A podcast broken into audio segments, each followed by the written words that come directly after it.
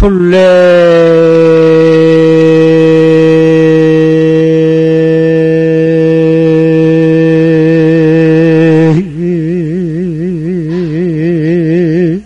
동견 방초오록하고 주지 동견 황엽주로구나 나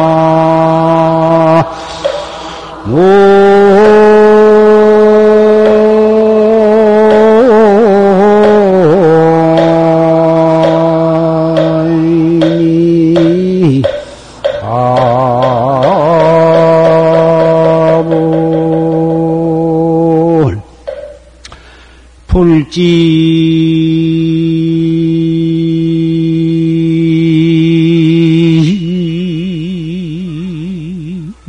소이여인언디 치연작용 부기종이니라 나 오이니 아보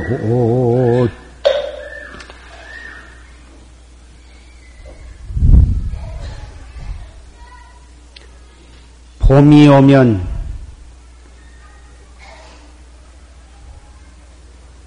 꽃다운 풀이 푸르른 것을 모두가 다 같이 볼 수가 있어. 주지 동견 황엽조로구나. 가을이 오면 이파리가 누렇게 단풍이 져서 시드른 것을 누구라도 다 마찬가지로 볼 수가 있다 그 말이야. 남녀노소 빈부귀천을 막론하고 누구 눈에도 다 똑같다고. 깨달은 사람이 봐도 그렇고 깨닫지 못한 사람이 봐도 그렇고 지식이 있는 사람이 봐도 그렇고 지식이 없는 사람이 봐도 그렇고 누가 봐도 봄에는 파란 풀이 돋아난 것을 볼 수가 있고 가을이 오면 모든 이파리가 누렇게 단풍이 져서 떨어지는 것을 볼 수가 있더라. 불지소이 이여인은 그런데 부처님은 우리 중생과 무엇이 다르냐? 부처님과 우리 중생님 어떠한 점에서 우리 중생과 부처님은 다르냐? 깨달은 부처님은 중생과 무엇이 다르냐 하면 치연작용 무기종이여 치연이 작용을 하고 있어요. 그 자체가 없어. 중생은 무얼 보면 보는 데에 끄달리고 무엇을 들으면 듣는 데에 충격을 받고 무엇을 얻으면 얻는 데에 마음이 흔들리고 무엇을 잃으면 잃는 데에 실망을 하고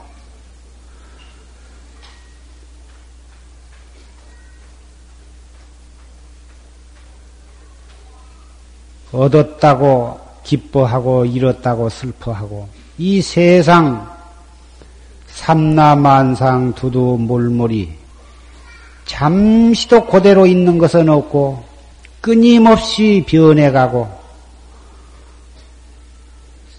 생겨났다가 변해져서 또 사라지고 생겨났다 변해가가지고 사라지고 삼라만상 두두물물이 다 그러는데 중생은 그러한 경계를 당해서 그 경계를 자기가 주제를 하지를 못하고 그 경계의 노예가 되어가지고 경계에 따라서 끊임없이 끌려다니고 얽히고 설켜서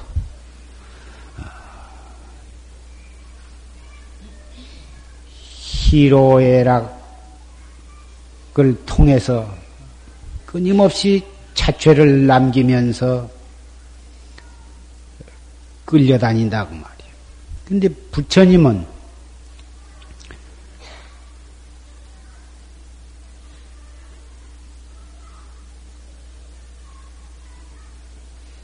자유자재한 육신통으로서 잠시도 쉴 사이 없이 치열하게, 치열하게 작용을 해요. 일체 중생을 제도하시고, 잠시도 쉴 사이 없이 설법을 하시오. 그렇게 치열하게 작용을 하고 계시되 조금도 그 자취가 없는 점이 중생과 다르더라. 아까 조실스님 법문에 참선은 중생의 사량 분별로 아는 것이 아니다. 사량 분별 를 통해서 아는 것은 그것은 깨닫는 것이 아니다. 팔만대장경을 아무리 육두로 다 외우고 해설을 하고 설한다 하더라도 설을 줄 안다 하더라도 그것은 아는 것이지 깨달은 것이 아니다. 참선을 하려면은 사량 분별로 무엇을 알려고 하지를 말고 다 뭐 말길도 끊어지고 이치길도 끊어져서 더듬어 들어가서 아는 그러한 것이 없이 다만 대의단으로 자기의 본참 화두를 관조해야 한다. 그러한 요지의 법문이 있었습니다마는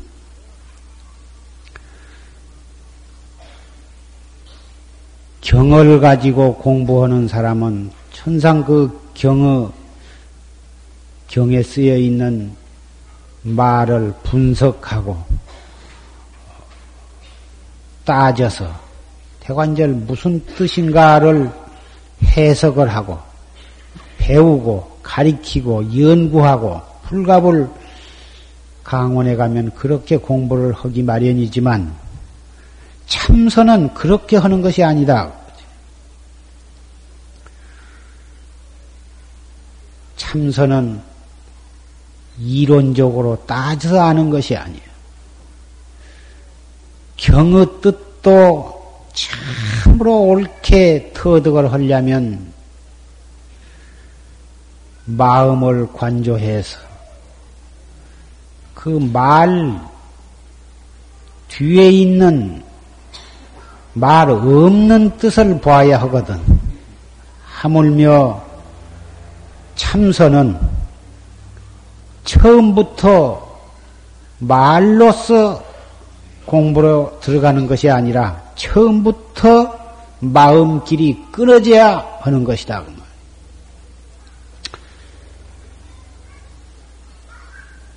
우리가 안다고 하는 것은 부처님, 깨달은 부처님의 경계에도 알지자 안다고 할 수가 있고 이치를 깨달은 선지식도 안다고 할 수가 있고 우리 범부 중생의 번호 망념으로 아는 것도 그것도 일종의 안다고 할 수가 있는데, 부처님이 아시는 것은 영지라 그러거든. 영지, 신령스럽게 아는 거. 영지는 중생의 분별로서는 그 영지의 경계를 뭐라고 짐작을 할 수가 없는 것이야. 부처님 경지에 가봐야 부처님의 그 영지의 뜻을 알 수가 있는 것이지, 그 경계에 이르지 못하고서는 영지의 그 경계를 짐작을 할 수가 없는 것이고, 부처님 경지는 아무리 눈으로 보고 귀로 듣고 코로 냄새를 맡되 그 자체가 없는 것이, 자체가 없이 보시기 때문에 그건 영지라. 도인이 깨달은 경지는 어떠냐? 그것은 진지라, 참진짜, 진지라 그렇게 표현을 할 수가 있는데, 그 진지도 공안을 타파해서 남이 없는 도리, 무생의 법을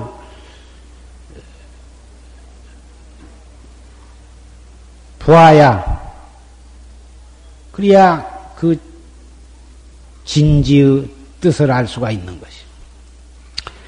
중생이 번외망상으로 따져서 짐작하고 느끼고 또 그것을 설명해 줄 수도 있고, 설명하는 것을 듣고 터득을 하고, 이러한 것은 모두가 다 망지에 속한 것이다 그 말이에요. 망령된 아르마리에 속한다 그 말이에요. 화엄경이나 법화경이나 금강경과 같은 그런 대승경전에 쓰여있는 부처님 말씀이라 할지라도 중생의 망령된 아르마리로 분석을 하고 해석을 하고, 그러면 그것이 바로 부처님의 설법이라 할지라도 망지, 망지로 변해버린 것이다. 그런 경전의 말씀뿐만이 아니라 천칠백 조사공안도, 이 조사공안은 용궁에 있는 장경에도 없는 교의 별전 소식이지만, 그 교의 별전의 최상승법, 이 공안도 중생의 아르마리로 따져서 하, 이것이로구나 하고 아르마리를 붙이면, 아르마리로 따지면 공안이 바로 최상승법이 찰나간에 망지로 변해버린 것이다. 참선에 있어서 제일 주의해야 할 것은 아르마리로 공안을 따지는 것. 참선을 하다가 아르마리로 어떠한 결론을 얻는 것, 얻으려고 하고 또 얻는 것은 모두가 다 모래를 쪄서 밥을 만들려고 하는 거예요. 아무리 삶아봤자 모래지 그것이 밥으로 변하는 법은 없어. 중생은 망령된 아르마리로 아무리 공안을 따져서 그럴듯한 결론을 얻었다 하더라도 그것은 마침내 망지에 지나지 않는 것이라, 깨달음과는 점점 멀어져 버려. 그 자체가 깨달음이 아닌 뿐만 아니라 깨달음으로부터 점점 멀어져 버린 거다 그 말이에요. 공안을 중생의 사량 분별심으로 따져서 막 어떤 것이 부처입니까 하고 묻는데, 마삼근이다, 마삼근이니라 이렇게 조사가 대답을 하셨는데, 어째서 부처님을 마삼근이라 했는고? 그것을 이리 따지고 저리 따지고 이리 생각하고 저리 생각하다가 탁 속으로 어떤 결론을 얻었어. 육도 법계 삼라만상 두두물물이 전부가 다 비로자나 법신체다. 그렇게 경전에 분명히 쓰여 있다 그 말이야. 이 세상의 모든 것이 다 비로자나 법신인데 어찌 삼이라고 해서 부처가 아닐까 보냐. 아, 그래서 저 산도 바로 부처다. 이러한 식으로 공안을 따져가지고 자기도 알았다. 공안을 타파했다. 이렇게 에, 에, 결론을 얻었다면 어찌 그것을 깨달음을 얻었다 할 것이냐고 말이에요. 그것은 강사의 지견도 못되고 그런 식으로 공안을 따진다면 무엇을 처음부터서 한울천 따지 배우듯이 천칠백 공안을 놓고 다 그런 식으로 해서 배워버리면 하나도 힘쓸 것도 없고 간단할 일인지 뭐하러 그렇게 참 목숨 바쳐서 고행난행을 할 필요가 있느냐고 말. 이 먹고 이 몸뚱이 끌고 다니는 이놈이 먹고 이 먹고 화두를 하는데 아무리 이 먹고 이 먹고 해보다가 해봐도 알 수가 없고 애를 쓰다 보니까 탁 한 생각이 떠올랐다. 이 먹고 이 몸뚱이 끌고 다니는 이놈이 무엇인고 이 먹고 자꾸 하다 보니까 이 먹고 한 놈이 바로 이놈이더라. 그렇게 어떤 사람이 깨달았다면 그 참 생각해보면 그럴싸하거든. 이 먹고 한 놈이 이놈이지 이놈 말고 무엇이겠느냐고 말이야. 밥 먹고 옷 입은 놈이 바로 이놈이요. 육도 윤회를 하는 놈도 바로 지금 이 먹고 하고 있는 바로 이놈이요. 썩내고 슬퍼하고 기뻐하는 놈도 바로 이놈이요. 확철되어서 깨닫는 놈도 바로 이놈이요. 육도 윤회를 하는 놈도 바로 이놈. 이놈을 내놓고 무엇이 또 있겠느냐. 그러니 여태 내가 이먹고 이먹고 했는데 바로 이먹고 하는 이놈이더라. 참 그런 것을 갖다가 망지라 하는 것이야. 망령된 중생의 아르마리다. 자기 딴은 애써서 했지만 이놈이라 할 때는 경전에 있는 말씀과 딱 부합이 돼야도 그것은 벌써 이놈이라 할 때는 그것은 망지다 그 말이에요. 확철대오를 해가지고도 깨달았다고는 소견에 떨어지면 찰나간에 중생이요 찰나간에 윤회에 떨어져 버린 것인데 망령된 소견으로 그러한 결론을 얻었다면 그건 물어볼 것도 없어. 그것은 참선도 아니고 깨달음도 아니요.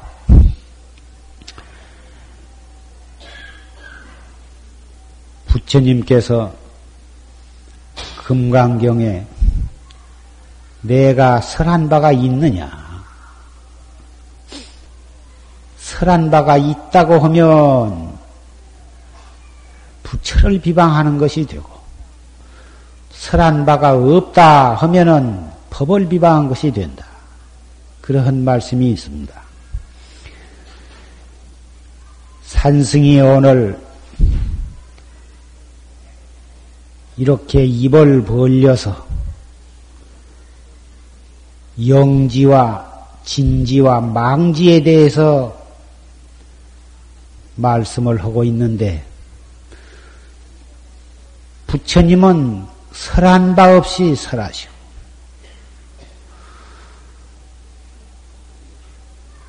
치연이 작용을 하시되 자체가 없으시건만 산승은 영지도 얻지 못하고 진지도 얻지 못한 범부중생으로 아무리 좋은 부처님의 말씀을 설하고 아무리 조사의 법문을 그대로 설한다 하더라도 나 자신이 망령된 나르마리를 벗어나지를 못했어. 어찌 망령된 나르마리로 법을 설해가지고 무중생의 눈을 멀리고 스스로 구업을 짓느냐. 이렇게 책망을 하신다면 나는 입을 막고 고개를 들 수가 없을 것입니다. 망령된 나르마리로 법을 설하는 것은 무엇과 같으냐 하면 눈먼 장님이 훨훨 타는 횃불을 들고 대낮에 길거리로 돌아다니면서 사람들에게 불을 밝혀주려고 하는 것과 같다. 이렇게 옛날 조사 스님이 말씀을 하셨습니다. 훨훨 타는 횃불을 밤에 가지고 다닌다면 혹 다른 사람들이 그 횃불을 광명을 횃불의 광명을 받아서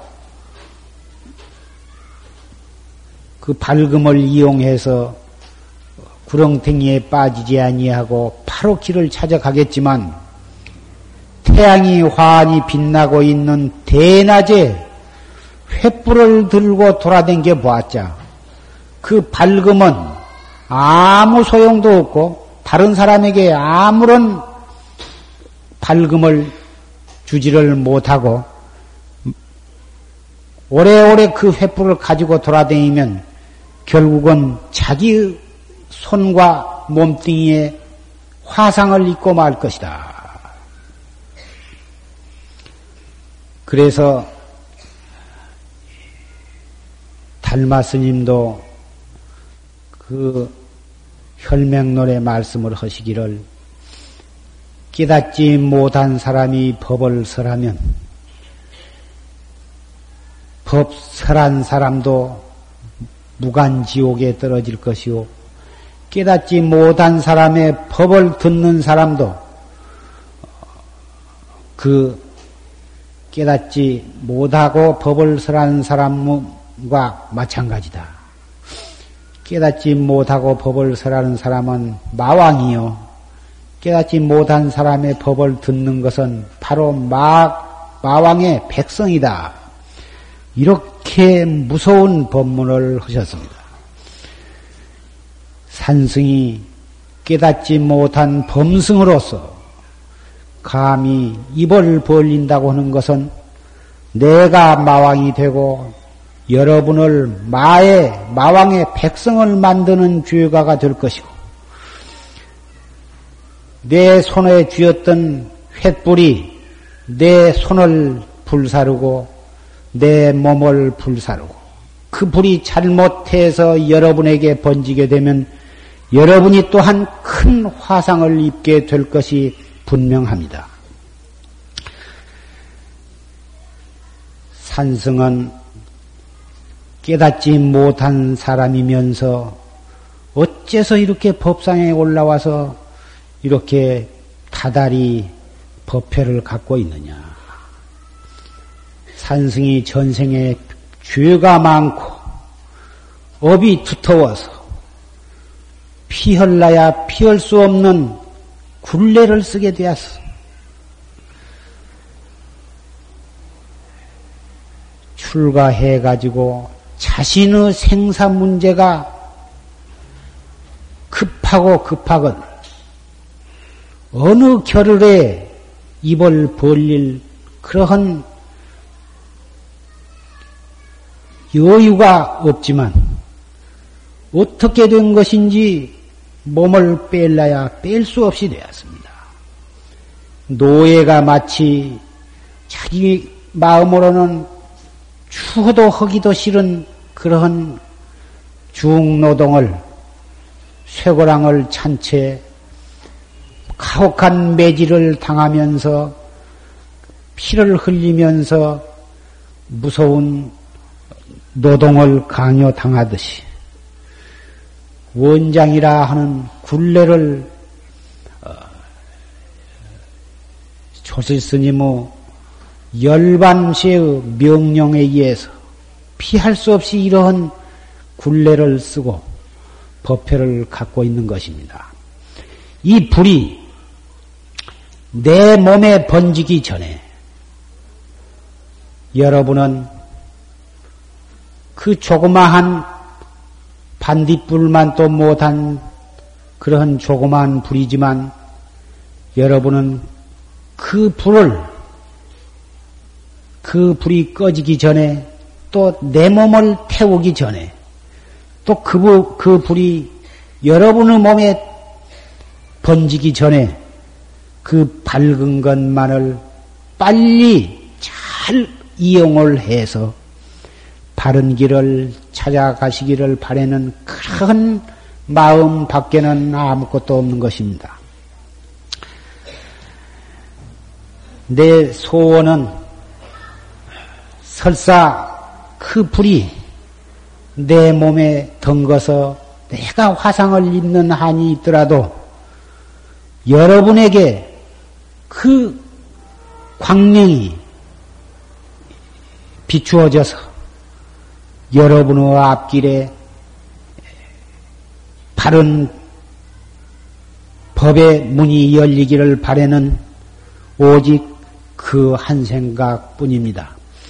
여러분이 참으로 발심을 하고 참으로 정법을 믿고 자비가 있으시다면 그 불이 내 몸에 뒹구, 뒹구지 않도록 그것을 잘 보살펴 주시고 그 불은 오래오래만 가지고 있으면은 횃불이 탄, 타다가 결국은 불똥이 나한테 튀길 것은 분명한 것이니까 빨리 여러분이 시간을 아껴서 정말 목숨을 바쳐서 열심히 정진해서 내 손에 있던 횃불을 여러분이 달라들어서 그 불을 빼앗아 가시든지 그 불을 빼앗아서 위험하지 아니한 곳에 버려주셔야 할 것입니다. 우리는 어피차 이 사바세계에 태어났을 때 숙세의 깊은 인연으로 같은 시대에 같은 나라에 태어났고 같은 종교를 믿게 되었고 같은 법당에서 이렇게 다달이 만나게 된 것입니다.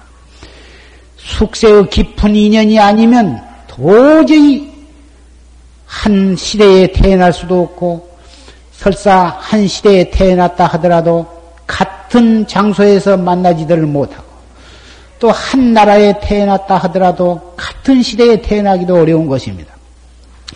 같은 시대에 태어나고 같은 나라에 태어나고 같은 불법에 만나서 이렇게 서로 생사 없는 진리를 향해서 말을 하고 듣게 된 그 인연이라 하는 것은 말로써 표현할 수가 없는 부모 자식 간의 인연보다도 수백만 배의 깊은 인연으로 이루어진 것입니다. 그렇게 된다면 내가 내 손으로 들고 있는 횃불에 의해서 타고 있는, 타서 죽게 되는 것을 여러분은 강 건너 불을 보듯이 볼 수, 보고만 있을 수도 없는 것이고, 여러분이 어두워서 구렁텅이에 빠지고, 물에 빠지고, 허방에 빠진 것을 나도 또한 보고 있을 수가 없을 것입니다. 그래서,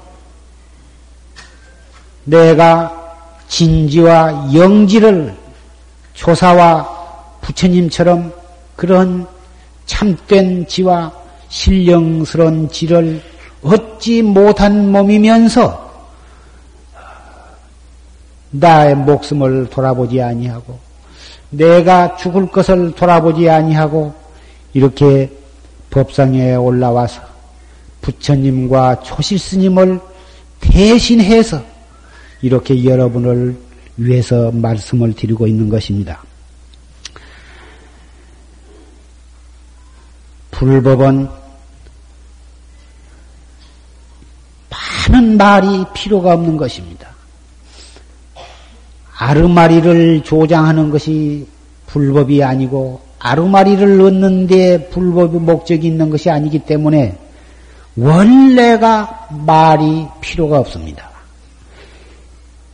말로서 공부를 할 수가 있고 말로서 가르쳐 줄 수 있는 것이라면 지금 육도를 윤회하고 있는 중생은 한 사람도 없을 것입니다. 그러나 말로서는 이 영지와 진지를 설명할 수가 없는 것이고 사량 분별심으로 들어서 그것을 알 수도 없는 것입니다. 그렇다고 해서 모든 불보살과 선지식과 모든 스님들이 말로서 설할 수가 없다 해서 입을 다물어 버리고 우리 같은 그런 부처님과 같은 확철대화를 얻지 못한 범승이라 해서 법회를 갖지 아니하고 각기 자기 몸만을 생각하고 입을 다물고 일생을 자기만을 위해서 정진을 하고 있다면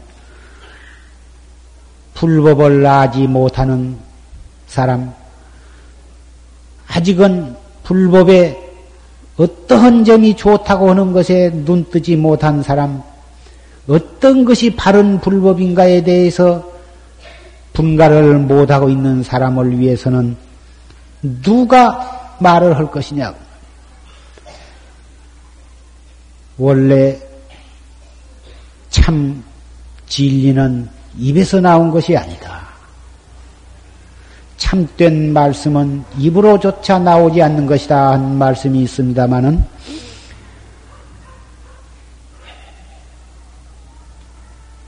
부처님은 그 많은, 법, 많은 법을 설하셨건만 한 말씀도 설하신 바가 없다. 무량 중생을 제도하시되 한 중생도 제도를 받은 사람이 없다. 이러한 말씀을 우리는 깊이 마음으로 살펴봐야 할 것입니다.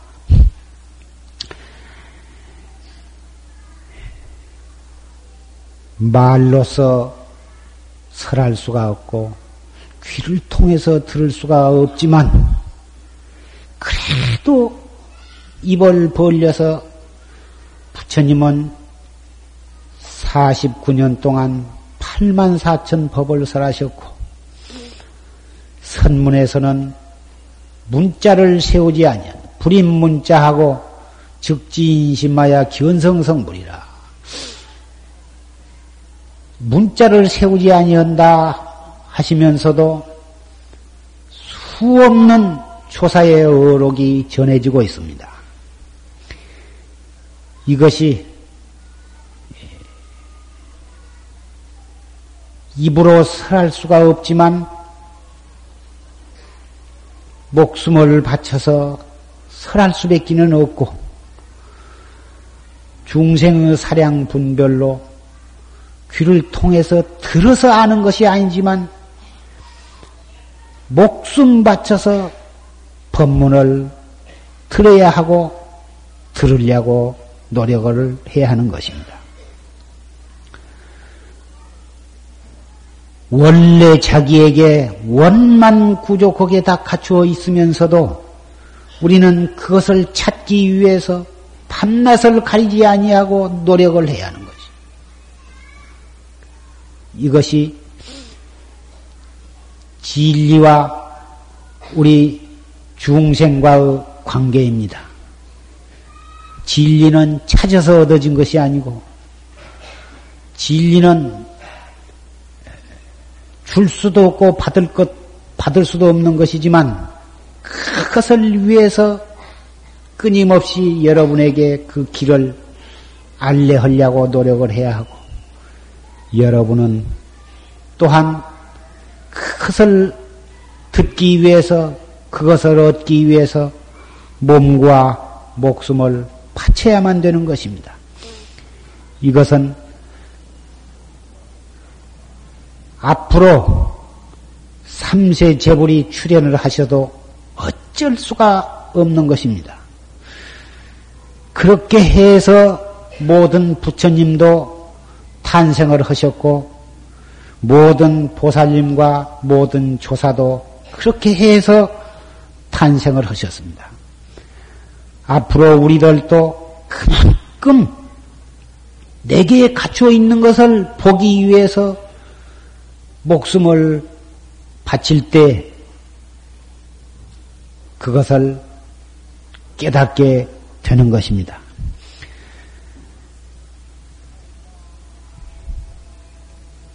포마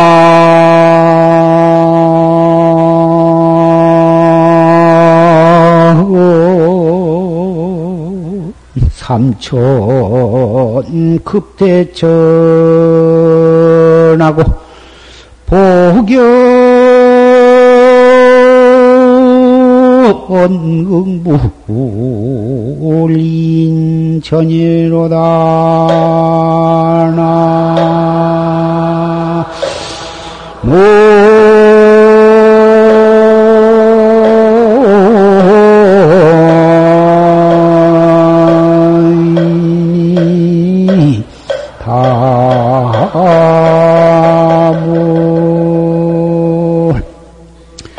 약지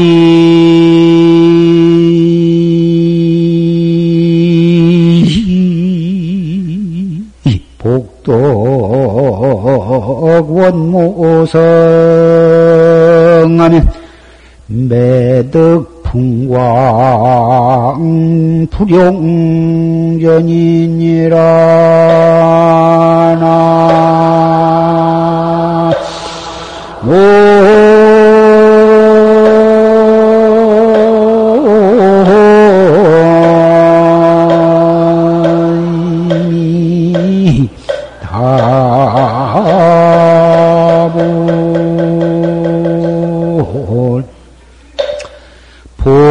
삼천 급대천, 보배가 삼천 대천 세계에 가득 찬 보배가 있고, 복연응불 그 삼천 대천 세계에 가득 찬 그 보배로 보시를 해. 보시를 한, 하면 그 보시의 공덕이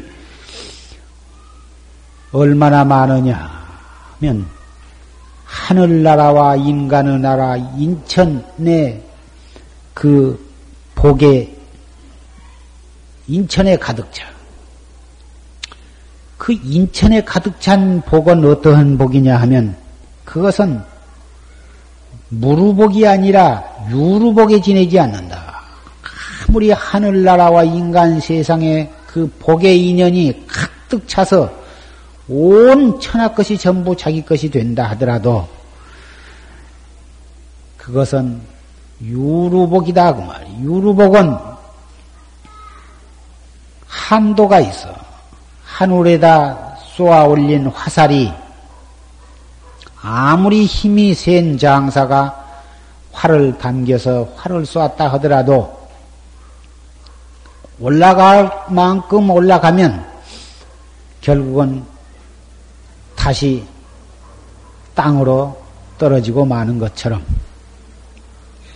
삼천대천세계에 가득 찬 보배로 보시를 해서 아무리 공덕을 쌓는다 하더라도 그 복이 인천에서 제일 가는 보, 부자가 된다 하더라도 자기가 지은 복만큼 다 받아버리면 다시 또 타락하게 된다 그 말이죠. 그래서 그것은 영원한 행복이라 할 수가 없어. 그 복덕, 복덕의 복덕성이 원래 자성이 없는 도리를 깨달아야 이 온 세계에 봄이 오면 잎이 피고 꽃이 피며 가을이 오면 오곡 백과가 무르익고 겨울에는 눈이 내리고 여름에는 산천 초목이 모다 우거져서 무성하게 자라는 이 천지 자연의 아름다운 풍광이 한 푼도 돈을 들이지 아니하고 온전히 자기가 즐길 수 있는 누릴 수 있는 자기의 정원이 되더라.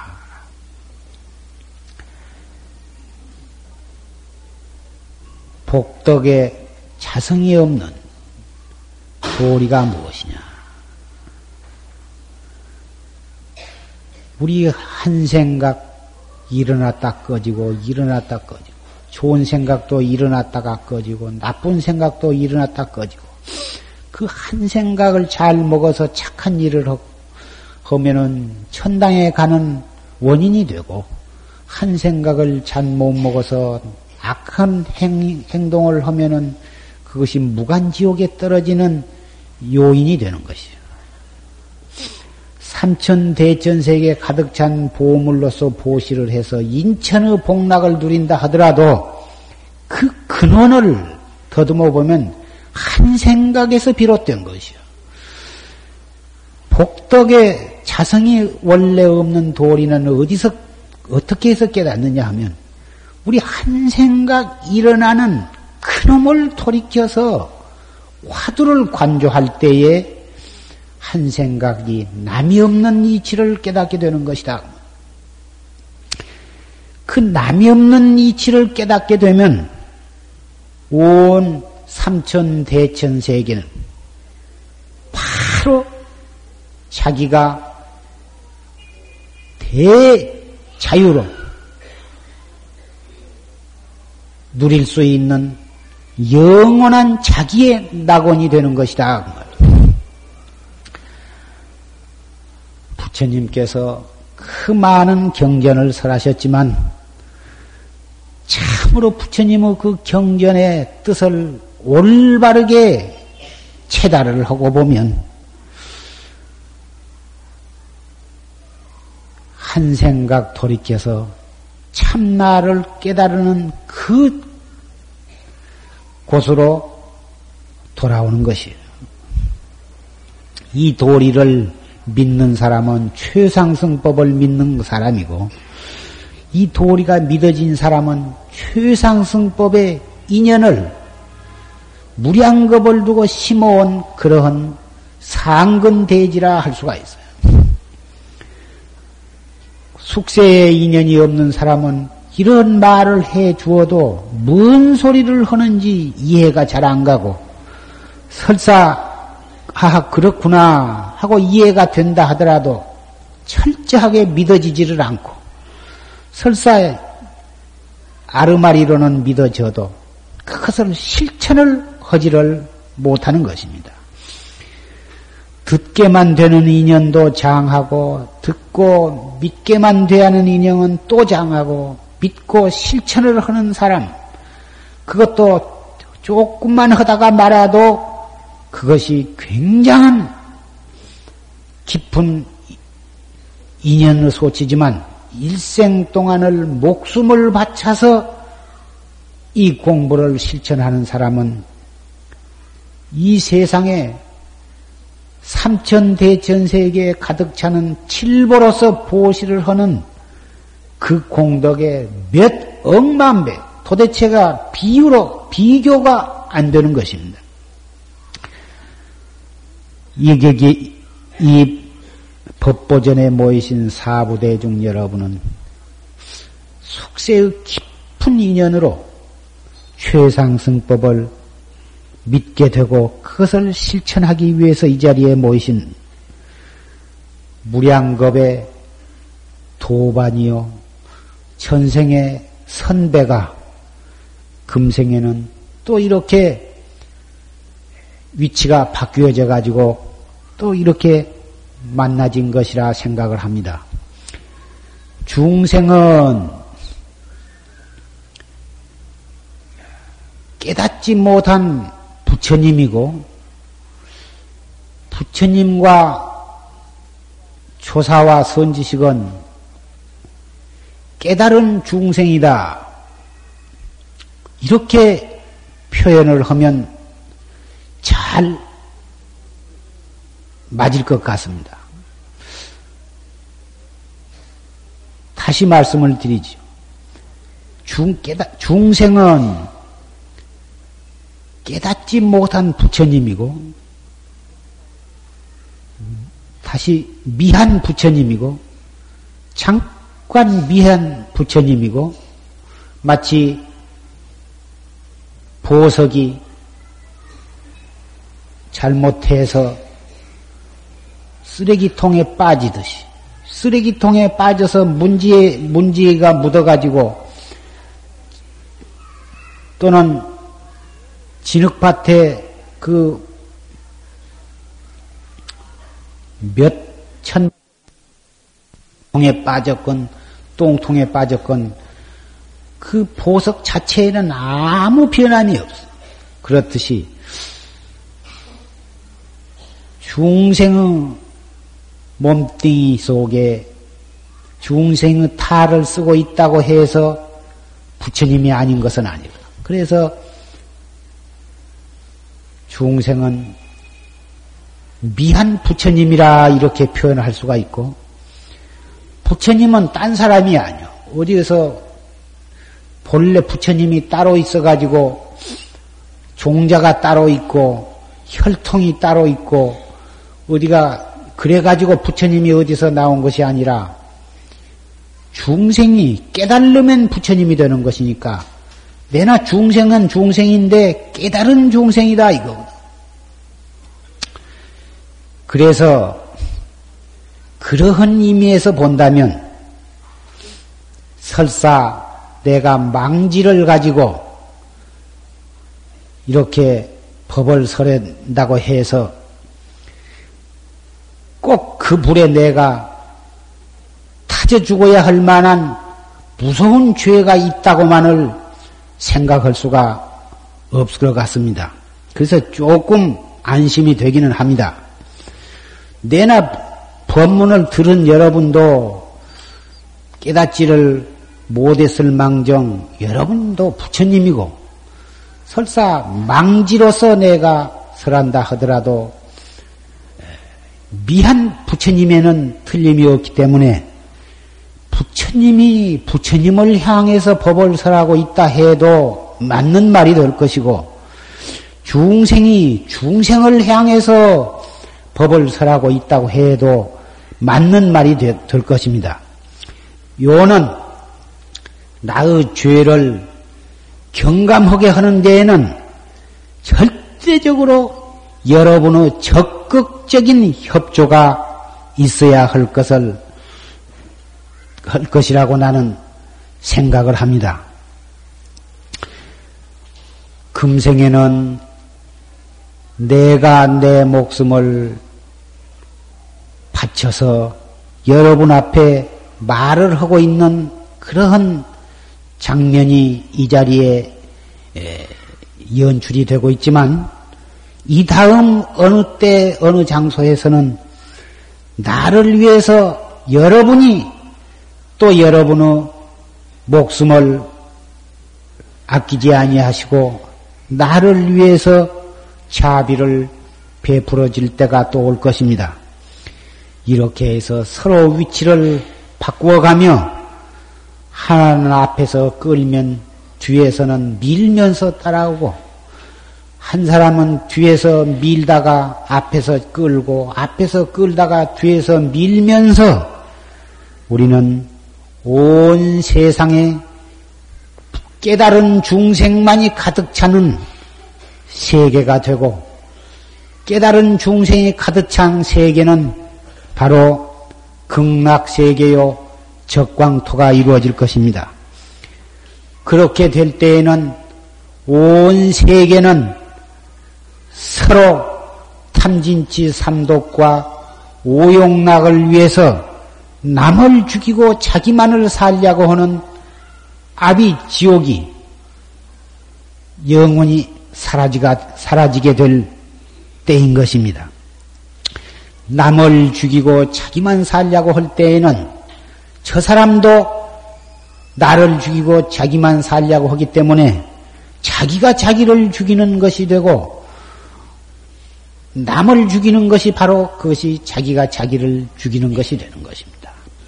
다른 사람을 위해서 자기 목숨을 버리고 다른 사람에게 진리의 눈을 뜨기 위해서 자기 손에 든 횃불로 인해서 화상을 입는 희생자가 없다면 어떻게 이 세계는 암흑세계가 되어버리고 말 것입니다. 부처님은 삼십이상과 팔십종어와 팔만생행을 갖추시고 계십니다마는 그러한 원만 구족한 부처님은 언제나 우리 중생 눈에 보여주시지만을 않습니다. 몇 천년 만에, 몇 억만 년 만에 잠깐 모습을 보였다가 열반상을 보이시고 마는 것입니다. 그러시면서 때와 장소를 가리지 아니하고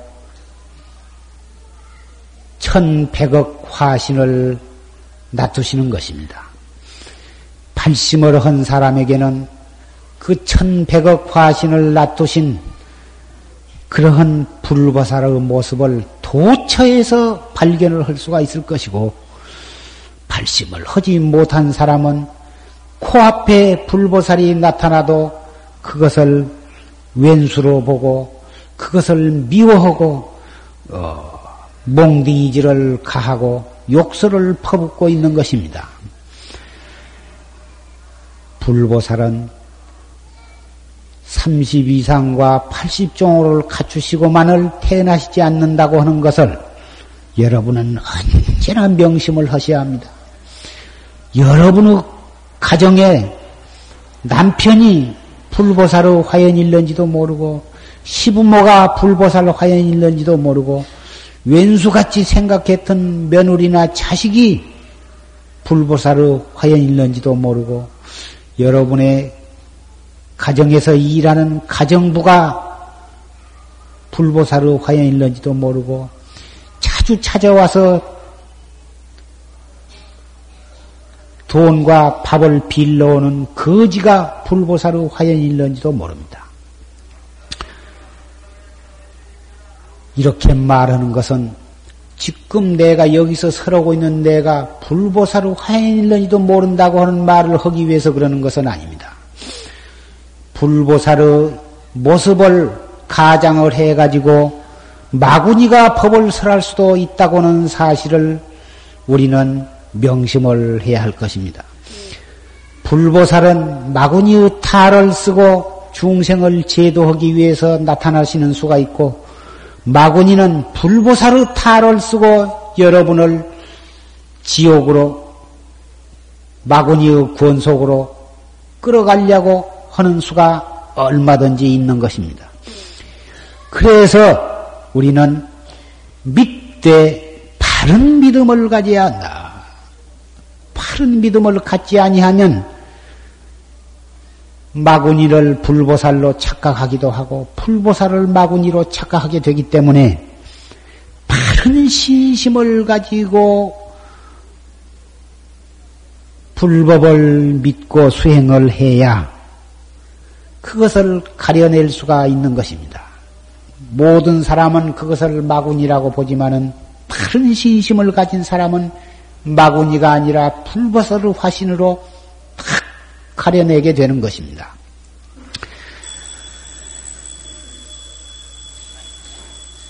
불법은 중생의 망상을 떠나서 깨달음은 있지 않기 때문에 불법은 일상생활 속에서 찾아야 하고, 번뇌 망상을 떠나서 지혜는 얻어질 수가 없는 것입니다. 번뇌 망상을 버리고 지혜를 찾는 한은 영원히 지혜는 얻어지지 않고, 일생 생활을 여의고 진리를 찾는 한에서는 진리는 얻어질 수가 없는 것입니다.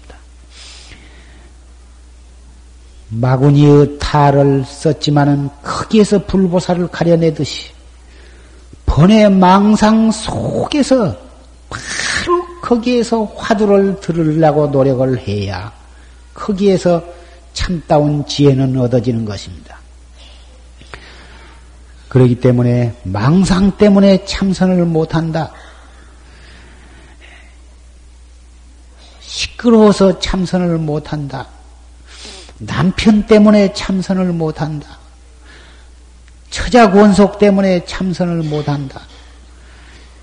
이러한 말은 최상승법에서는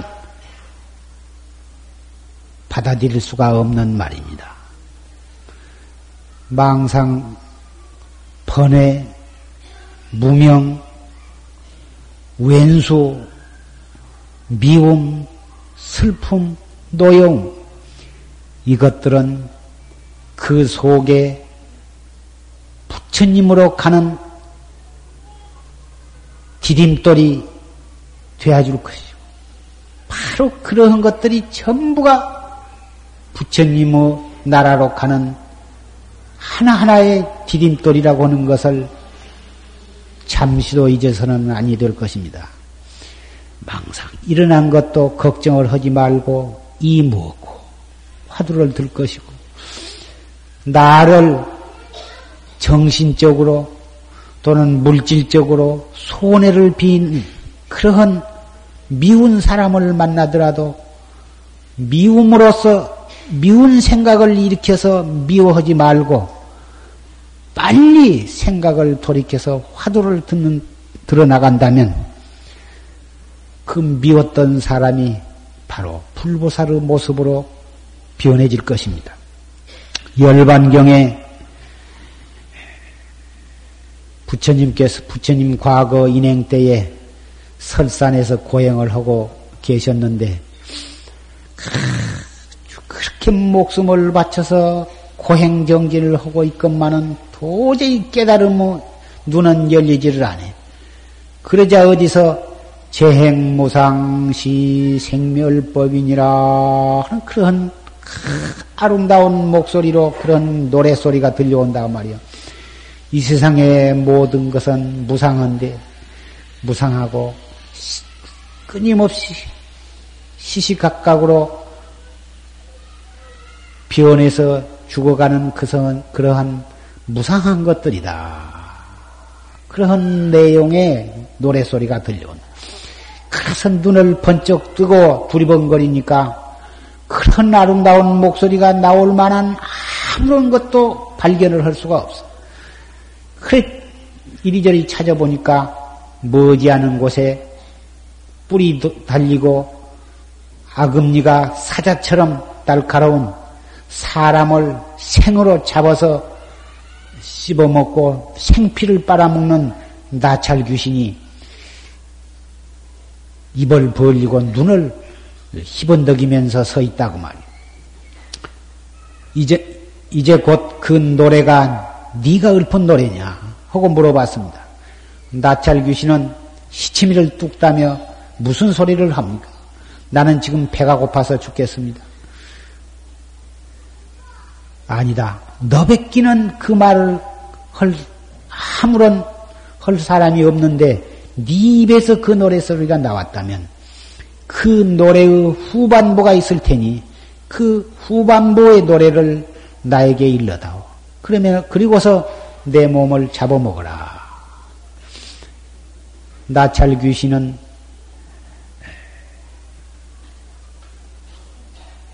생멸멸이 정멸위락이니라. 생멸이 다하면, 생멸심이 끊어지면 바로 그것이 정멸의 대안락이니라.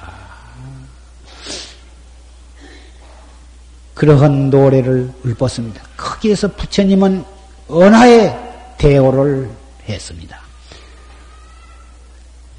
당신만 알고 나찰귀신의 밥이 되어버리면 다른 많은 중생들을 어떻게 할 것인가. 그래서 그 노래를 나무에다가 바위에다가 손가락을 깨물어서 피로써 거기에다가 글씨를 썼습니다. 그 노래를 쓰고서 나무 위에서 나찰귀신을 향해서 몸을 던졌습니다. 그 찰나에 온 천지에는 하늘나라의 장엄한 음악이 번지면서 울려 퍼지면서 나찰귀신은 제석천왕의 거룩한 몸으로 변화가 되어가지고 나무에서 떨어지는 부처님을 공경스럽게 받들어 모셨습니다. 목숨을 바쳐서 참다운 신심으로 공부를 해나가면 나찰 귀신에게서도 깨달음을 얻을 수가 있는 것입니다. 법을 위해서 목숨을 버리지 못한 자기의 욕심을 채우기 위한 그러한 사욕으로 불법을 믿으면 살아있는 부처님을 친견하고서도 아무 이익을 얻지를 못할 것입니다. 언제나 귀가 따갑게 거듭거듭 말씀을 드린 바지만 중생의 번뇌 망상, 인간의 생로병사 속에 대해탈 또는 조금도 숨김없이 열려져 있다고는 사실, 어느 망상, 어느 번의 한마디에서도 진리로 통하는 길은 있다고 하는 사실에 명심을 하고 일어나는 한 생각이 다음 생각으로 번지기 전에 화두를 들도록 노력을 할 것입니다. 이 길 밖에는 깨달음에 이르는 길은 없는 것입니다. 천만억의 불보살이 출연한다 하더라도 중생의 번뇌를 여의고 부처는 이룰 수가 없는 것입니다.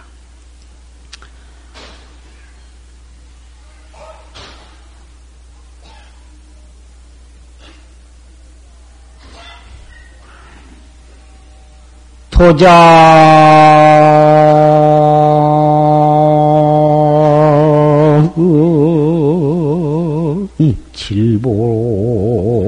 시삼천어대 사구 친문 요상근이니라 나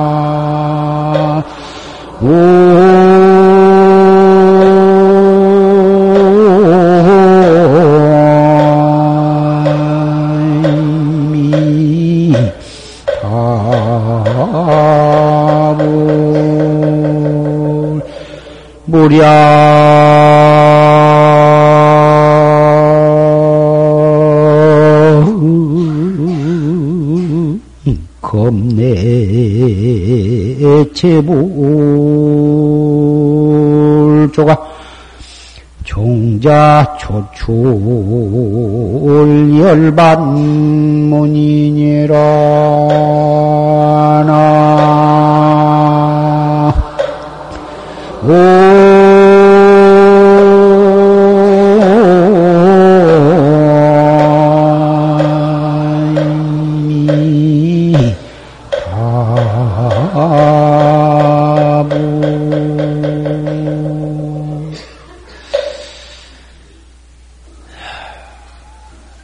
삼천 대천 세계에 칠보를 가지고 보시를 하는 것보다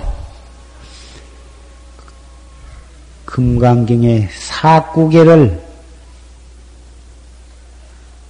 설하는 함으로써 상근을 요달한다. 금강경의 사구계는 약이 색겨나 이 음성과 만약 색으로서 나를 보거나 음성으로서 나를 구하면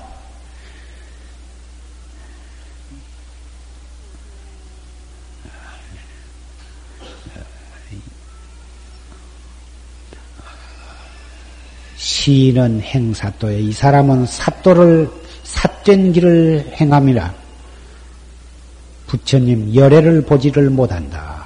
이러한 사국의 한마디를 설하고 남을 위해서 설해주거나 스스로 그 사구개를 지니고 들어서 지니고 또 그것을 실천한 것만 갖지 못하다. 왜 그러냐 하면 칠보로서 삼천대천세계에 보시한 공덕은 인천의 유루복은 될 것이나 사구개를 듣고 믿고 실천을 하거나 남을 위해서 해설해주는 그 공덕은 마침내 대열반을 얻을 수가 있게 되고 되기 때문에 그렇다. 그 사구개로 인해서 삼세의 모든 부처님도 열반을 얻고 바로 거기에서 부처님이 탄생을 하시게 되었더라. 그러면 누구라도 참선을 할 것이 없이 야기색견나 이음성과 시인 행사도 불능견이라 그 계속만 찾고 외우면 좋, 좋지 않겠느냐. 그렇게 생각하신다면 이 사구개의 참뜻을 잘 이해를 못한 사람인 것입니다. 사구개의 그 글귀 문자가 문제가 아니라 그 문자의 뒤에 있는 참뜻을 참뜻에 눈을 떠야 하고 그 뒤에 있는 참뜻을 실천을 해서 진리의 눈을 떠야지 그 개성만을 무의미하게 자꾸 독송을 한다고 해서 거기서 부처님이 나온다고 하는 것은 있을 수가 없는 것입니다. 뜻을 모르고라도 외우고 뜻을 모르고라도 남에게 자꾸 일러만 주어도 그것이 인연이 되어서 언젠가는 그 씨로 붙어서 싹이 트고 열매가 맺게 된다는 뜻에서는 또 뜻이 없다고 할 수가 없지만 부처님께서 말씀하신 참뜻은 그러한 범위에서 머무르는 것을 원하신 것은 아닐 것입니다. 어서 빨리 대해탈도를 증득을 해서 잠시도 끊임없이 훨훨 타고 있는 이 불을 꺼주시기를 다시 부탁을 하면서 말씀을 끝맺고자 합니다.